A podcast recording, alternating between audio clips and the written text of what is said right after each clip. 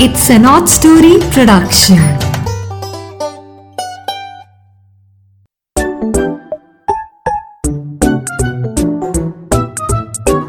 Hello दोस्तों। तो आज नीरा की नैया फिर से हाजिर है आपके लिए एक नई कहानी लेकर। और इस बार कहानी का नाम है बच्चे मन के सच्चे। छोटे छोटे बच्चे होते हैं ना, बहुत भोले भाले होते हैं। तो ये कहानी उन्हीं के बारे में है, दो छोटे छोटे बच्चों के बारे में है। तो आपने अपने दोस्तों को भी सुनवानी है, अपने रिश्तेदारों को भी सुनवानी है। तो इसको कहाँ पे सुनवानी है?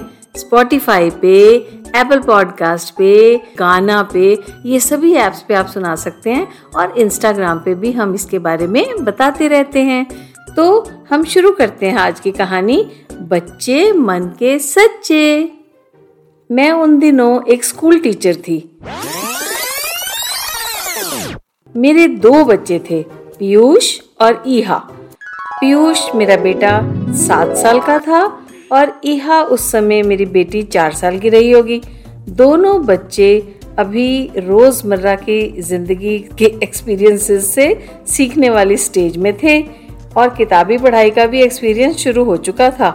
पर बचपन का भोलापन अभी पूरी तरह साथ था, जो धीरे धीरे बड़े होते होते कहीं गुम हो जाने वाला था।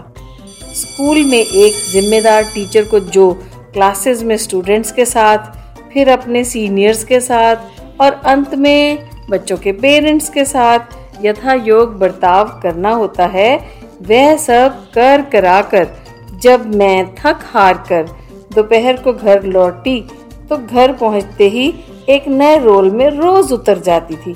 वो था रोल गृहस्थी का, एक गृहिणी का। रसोई घर में खाना गर्म करना, सभी घर वालों को गर्मा गर्म चपातियाँ बनाकर खिलाना, यह रोज का शेड्यूल होता था।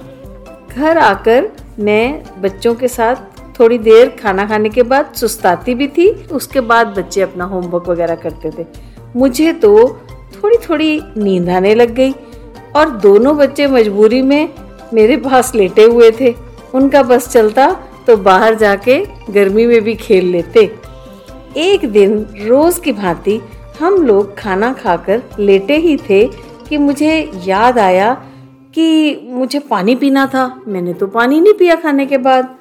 बड़े प्यार से मैंने दाई बाजू पर लेटे हुए अपने बेटे पीयूष से पुचकार कर कहा, जा, मेरा राजा बेटा है ना तू, मम्मा के लिए एक पानी का गिलास ले आ किचन से?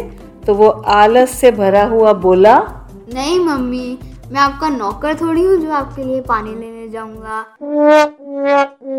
ओह मुझे बहुत बुरा लगा कि ऐसे कैसे कह दिया मेरे बच्चे ने।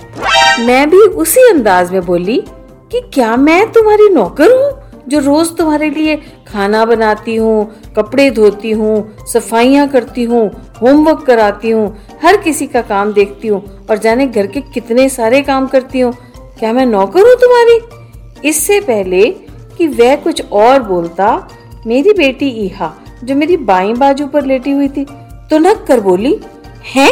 मम्मी को नौकर बोलता है? ऐसे थोड़ी कहती है मम्मी को? ओहो उसकी इतनी सी बात सुनते ही मेरा मन स्नेह से गद गद हो उठा कि आखिर बेटियाँ ही होती हैं जो माँ बाप के लिए दिल से सच्चा प्यार रखती हैं। बेटियों को ही सहन नहीं होता अगर कोई उनके माँ बाप को नीचा दिखाए। वगैरह वगैरह। मैं मन ही मन में अपनी बेटी पर गर्व करती जा रही थी और उसकी अगली बात तभी मेरे कानों में पड़ी, जो उसने अपना वाक्य पूरा करते करते बोली। मम्मी को नौकर नहीं कहते? नौकरानी कहते हैं। ओ माय गॉड मेरा सारा उमड़ता हुआ प्यार और गर्व धम से ज़मीन पे आ गिरा। ओफो! देखो, यहाँ बेटी को प्यार व्यार कुछ नहीं आ रहा था। ना ही उसके दिल में माँ के लिए कोई दर्द था। बस वो तो हिंदी व्याकरण में उलझी हुई थी। उसके स्कूल में हिंदी व्याकरण में जब स्त्रीलिंग पुलिंग कराए गए तो बताया गया कि मेल के लिए बोलना है तो नौकर बोलना है, और अगर फीमेल के लिए बोलना है तो नौकरानी बोलना है। तो बड़े आराम से बहन जी ने कह डाला कि माँ को नौकर थोड़ी बोलते हैं, माँ को तो नौकरानी बोलते हैं। ओफो वैसे तो मैं मन महसूस कर रह गई, पर इस बात का बहुत संतोष था कि मेरी बेटी अपनी टीचर्स की बातें बहुत ध्यान से सुनती है और उसको हिंदी व्याकरण का सही ज्ञान हो रहा है। तो बच्चों, आज का वाक्य आपको कैसा लगा? आशा करती हूँ आपको पसंद आया होगा। यह मेरी लाइफ का एक रियल इंसिडेंट है। आज मेरी बेटी और बेटा दोनों बड़े हो चुके हैं और इस किस्से को सुनकर बहुत ज़ोर से हंस पड़ते हैं और कहते हैं कि, नहीं मम्मा हमको ऐसा नहीं कहना चाहिए था। तो मैं हंस देती हूँ और कहती हूँ, बच्चे तो बच्चे ही होते हैं, बच्चे तो मन के सच्चे होते हैं। उनके मन में कोई भेदभाव या छल फरेब नहीं होता। वह तो भोले भाले मन से सीधी बात कह देते हैं। ईश्वर बच्चों को साफ़ दिल और साफ़ सोच वाला ही बनाकर भेजता है। ये तो हम बड़े लोग हैं जो धीरे धीरे उनका मन मैला कर देते हैं। उनको चलाकियाँ सिखा देते हैं, उनको झूठ बोलना सिखा देते हैं। जब हम उनके सामने कहते हैं, कोई बाहर आया है, उनको मत बताना कि मैं अंदर बैठी हूँ। तो ऐसे में बच्चा समझ गया कि ये तो अपने भले के लिए, कोई अपने फ़ायदे के लिए झूठ बोल रहे हैं। तो बच्चे झूठ बोलना भी सीख जाते हैं। तो बच्चे जो साफ़ दिल से ईश्वर भेजता है, सारी उम्र यदि हम अपना मन बच्चों की तरह साफ़ रखें तो देखो आपके साथ क्या अच्छा होगा ज़िंदगी में। जो ये वाक्य मैंने बच्चों आपको सुनाया है, इससे यही सीखना चाहिए कि हमें बच्चों की तरह साफ़ दिल रहना चाहिए, सच बोलना चाहिए और हमेशा वही करना चाहिए जो एक बच्चा अपने मन से दूसरों को देख के करता है और खुश होता है और खुशी आगे से बांटता है।